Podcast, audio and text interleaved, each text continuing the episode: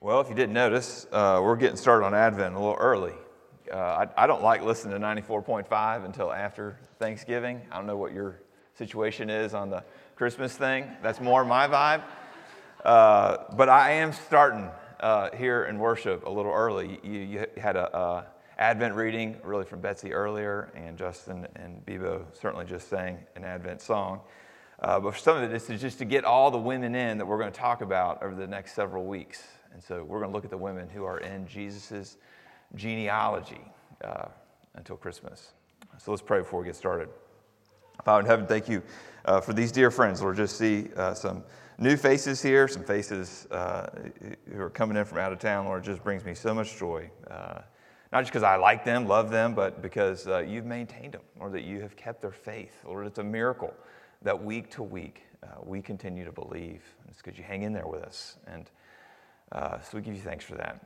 And so, Lord, I pray uh, today uh, that this message would uh, be very personal for us, that you, you would use your spirit uh, to make this ancient text come alive to us. In Jesus' name, amen. Uh, I think one of the fundamental questions we ask as human beings is the question Who am I? Big question. It's a question about identity. And if you're in a Western culture, a modern culture, uh, you answer that question very individualistically. And you essentially put forth a resume. You, you say, uh, Here I am. I'm some combination of my Enneagram, where I went to school, what jobs I've held, what awards or achievements I've earned, and how much money or stuff that we have. That's way we define ourselves. But in ancient cultures than in Eastern cultures of the world today, you'll find a very different way of answering that question Who am I? You'll find it answered more corporately. You'll hear answers about ethnicity and family to answer the question, Who am I? And that's the way that the biblical writers answer this question about Jesus, because you see that two of the four gospels, they start with a genealogy to answer the question, Who is Jesus? And genealogies, they serve the purpose of saying, you know, you want to know who I am? Well, here's my family tree. That's who I am. So let's find out what we can learn about Jesus by reading the genealogy in Matthew 1. Now hang in there. You ready? This is the genealogy of Jesus, the Messiah, the son of David, the son of Abraham. Abraham was the father of Isaac, Isaac the father of Jacob. Jacob, the father of Judah and his brothers. Judah, the father of Perez and Zerah, whose name was Tamar. Perez, the father of Hezron. Hezron, the father of Ram. Ram, the father of Abinadab. Abinadab, the father of Nahshon. Nahshon, the father of Salmon. And Salmon, the father of Boaz, whose mother was Rahab. Boaz, the father of Obed, whose mother was Ruth. Obed, the father of Jesse. And Jesse, the father of King David. David was the father of Solomon, whose mother had been Uriah's wife. Solomon, the father of Rehoboam, Rehoboam, the father of Abijah, Abijah, the father of Asa, and Asa, the father of Jehoshaphat. Jehoshaphat, the father of Jehoram, Jehoram, the father of Uzziah, Uzziah, the father of Jotham, Jotham, the father of Ahaz, Ahaz, the father of Hezekiah, Hezekiah, the father of Manasseh, Manasseh, the father of Amon, Amon, the father of Josiah, and Josiah the father of Jeconiah and his brothers at the time of the exile to Babylon. After the exile to Babylon, Jeconiah was the father of Shealtiel, Shealtiel the father of Zerubbabel, Zerubbabel the father of Abihud, Abihud the father of Eliakim, Eliakim the father of Azor, Azor the father of Zadok, Zadok the father of Akim, Akim the father of Elihud, Elihud the father of Eleazar, Eleazar the father of Matthan, Matthan, the father of Jacob, and Jacob, the father of Joseph, the husband of Mary, and Mary was the mother of Jesus, who's called the Messiah. Thus, there were 14 generations in all from Abraham to David, 14 from David to the exile to Babylon, and 14 from the exile to the Messiah. The word of the Lord. Thrilling, wasn't it? Don't you wish that was your quiet time this morning? Verses 1 to 17 of Matthew chapter 1.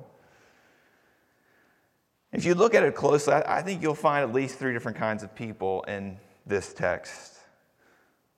That's who Matthew's trying to address. He's trying to find people who address themselves as insignificant because he wants to show them that they're significant. He wants to find another group of people to address who feel honored, but they've been humbled through suffering.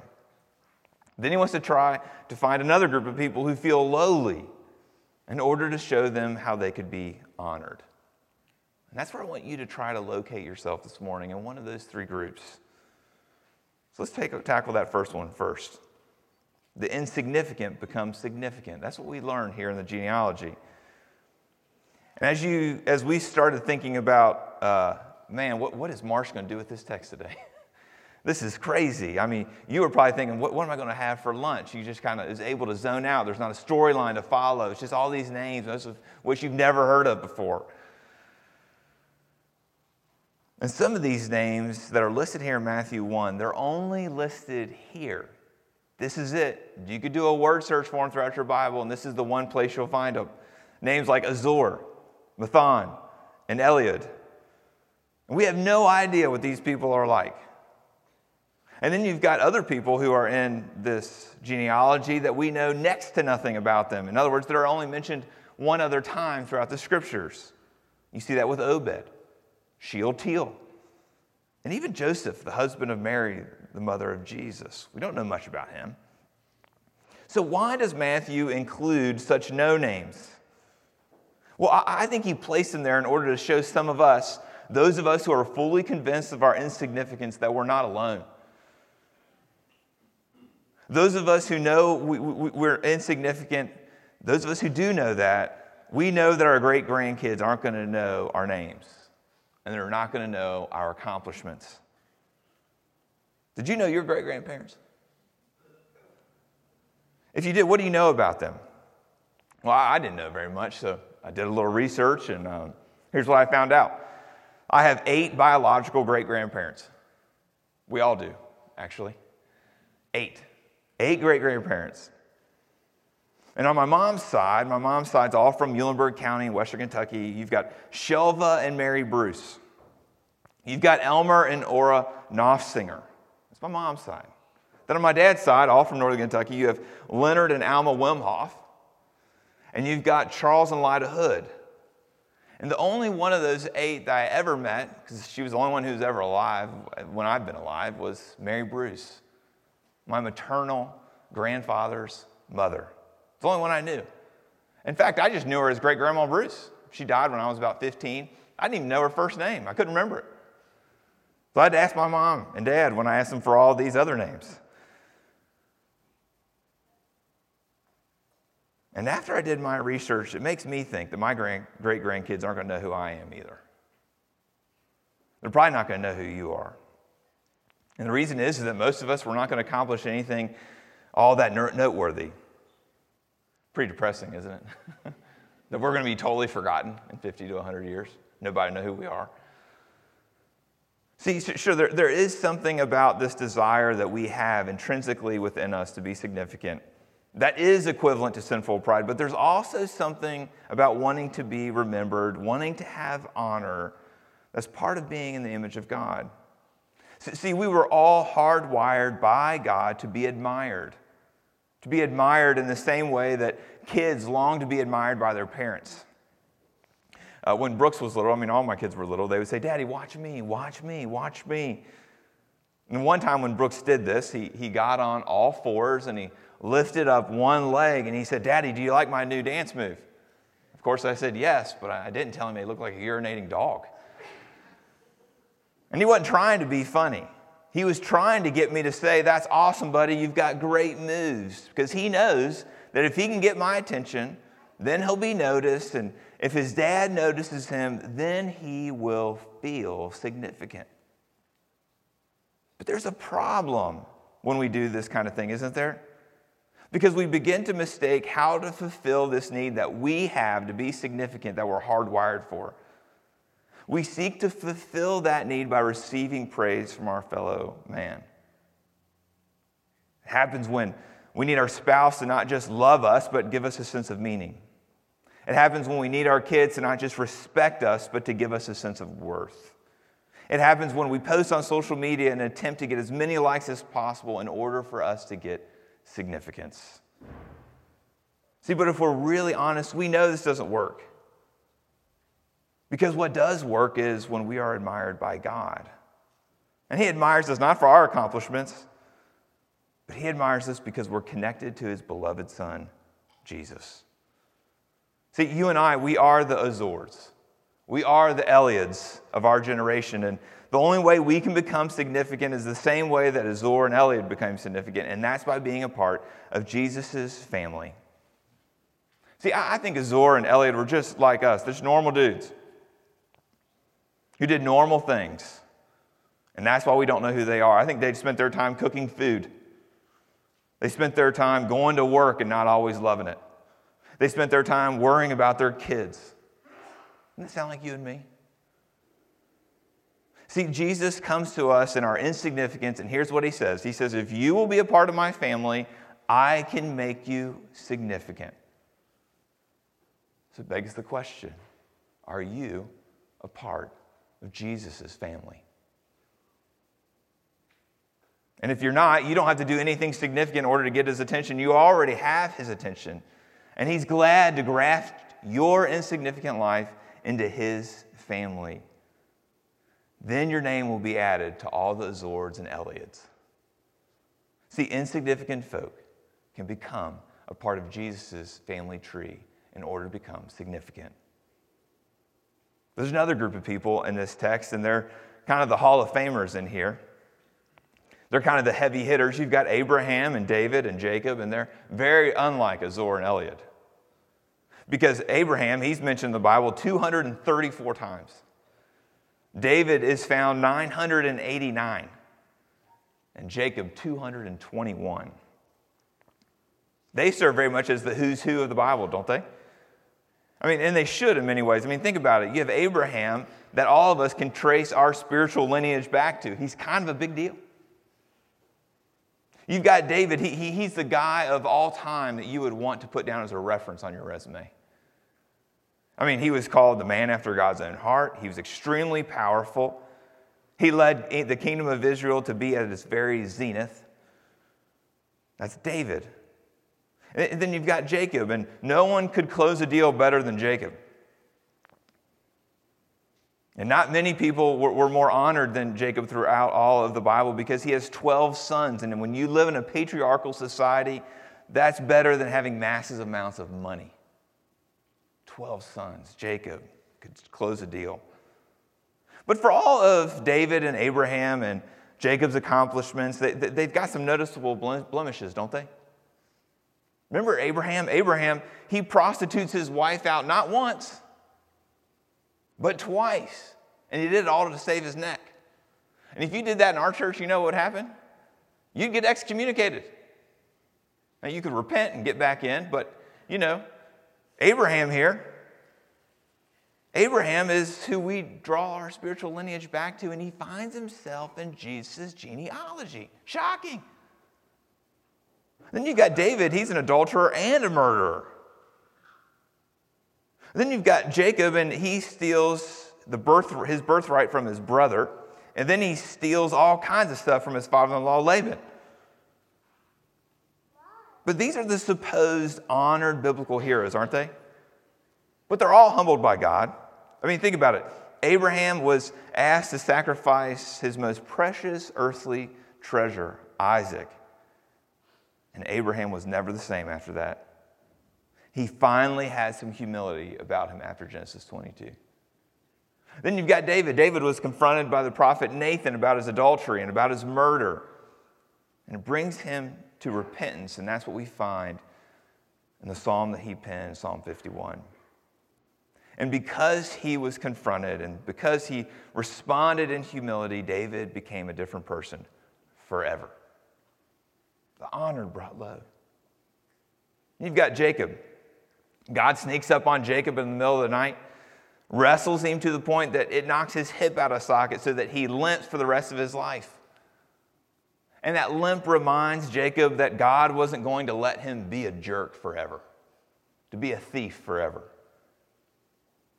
So you see, even the significant people in Jesus' genealogy, the honorable people, they're brought very low.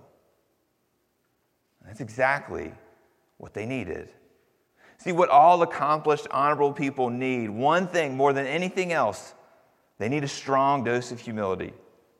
Now, it's okay to be accomplished, it's okay to be talented. Many of you are. And in some ways, Abraham, David, and Jacob, they couldn't help but accomplish things because God was the one behind their accomplishments. But their pride always got the best of them. So God had to bring them low. And here's what they teach us they teach us that success is dangerous. They teach us that success may not be a gift, but it might be a test. To be a test so that we might learn that success is easier to obtain than it is for our integrity to be maintained. See, maybe for some of us, we need God to do us a favor. We need God to bring us low during this Advent season. We need to taste the bitterness of our sin. We need to receive God's fatherly discipline so that our accolades don't fool us to think that we're connected to Jesus because we're so special. See, what God's fatherly discipline does, it's a gift. And it convinces us that our connection to Jesus is based on something very different than our accomplishments. But it's based on his sovereign, gracious choice, and that alone. So the insignificant become significant. That's what we learn in the genealogy. We learn that, that honored people are humbled, but then we see that those who are lowly are honored. I'm sure you caught this when we read through the genealogy, but there are some women mentioned in our genealogy. There's Tamar in verse 3, Rahab in verse 5, Ruth in verse 5, Bathsheba in verse 6, and then finally you have Mary in verse 16. See, it's extraordinary for Matthew to include women in Jesus' genealogy because women had no legal rights in the first century in the Middle East. And when you made up your, your lineage back in those days, when you laid out your family tree, you only included men because men were more valued than women. Shocking to have women in here. Those who are lowly are honored. But there's something more going on here, don't you? Did you, did you catch that too? You've got the inclusion of non Jews into Jesus' family tree, and they're the women. See, Rahab was a Canaanite, not a Jew. Ruth was a Moabite, not a Jew. And if you were a Jew, not only would you not have any women in your lineage, you wouldn't have any non Jews in your lineage either because you wanted to look as religiously pure as possible in order for people to think well of you. But what makes the women's inclusion in Jesus' lineage most surprising isn't just the fact that they're women, it's not just that two of them weren't Jews. The thing that's most surprising is their reputation. Tamar seduced her father in law and then had his babies. Rahab was a prostitute. Ruth made significant sexual advances toward Boaz. Bathsheba was used by a powerful man because she was sexually pleasing to him.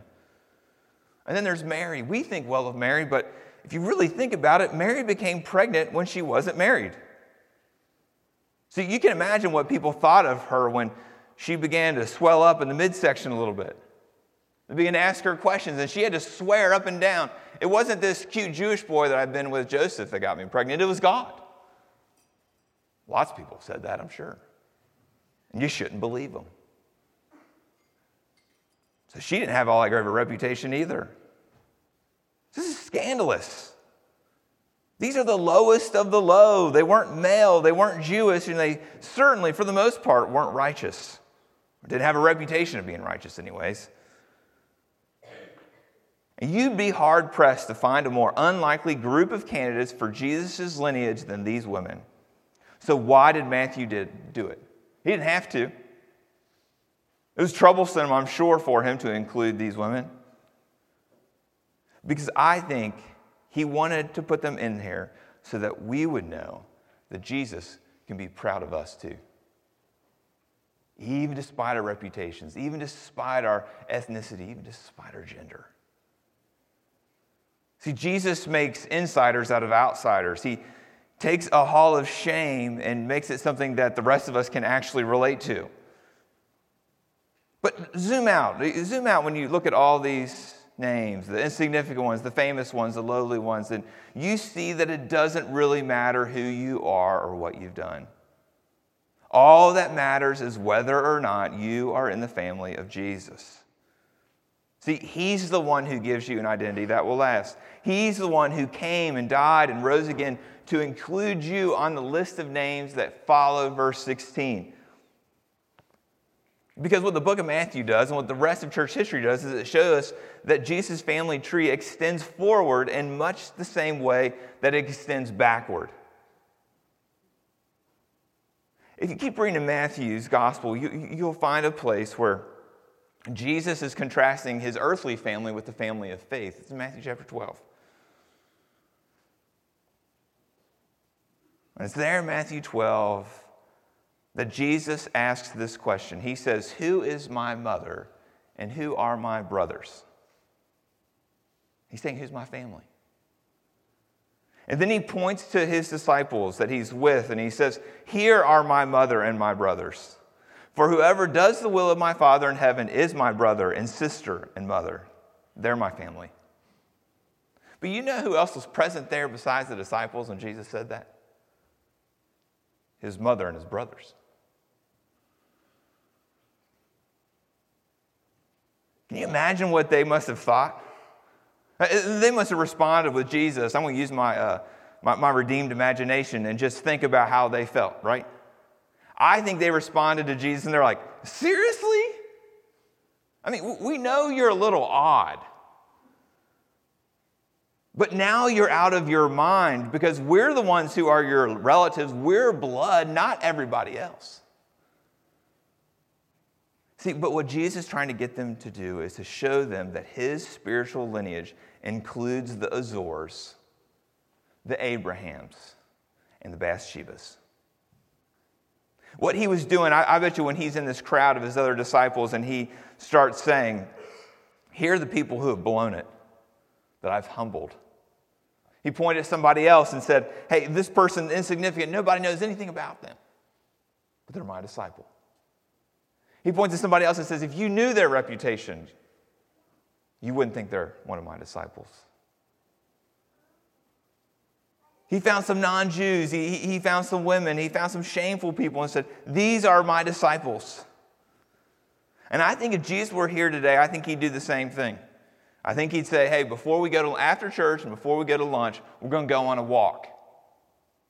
And I'm going to point to people that you have assumptions about ones that you think are insignificant. I'm going to point at some of them and I'm going to say, they're significant. They're in my family. I, I think he pointed at some other people with bad reputations and says, they're in my family. These people who have blown it and you know about it, they're public people, people that everyone knows. Everyone's canceled. Yeah, they're in my kingdom too. See, we should stand in awe of this text, shouldn't we? The who Jesus chooses to be related to. We should also be surprised. And until you're surprised that Jesus has chosen you to be in his family, either because of your insignificance, you're surprised because you've been brought low, or you're surprised because of your gender, your ethnicity, your morality, your reputation. If you're not surprised, you'll never really understand Christmas. But if you are surprised, then you will understand that Christmas is a time to remember and reenact the shocking nature of Jesus' kingdom. Let's pray. Oh Lord, would you uh, cause us uh, to be surprised and be in awe? In Christ's name, amen. Just take a few minutes here. Uh, we'll take communion here, but um, we just want to build this into our service, a time of a silence where this can get real personal for you when you can kind of see, man, I needed to hear that the insignificant became significant. I needed to hear that despite your reputation, you can be included in Jesus' family. I, have been brought low. I, I thought I was something, but now I know I'm not much. And to know that even though I've been brought low, I can be in Jesus' family, that's what I need to hear today. So, which group do you relate to today? We'll come back up and take communion.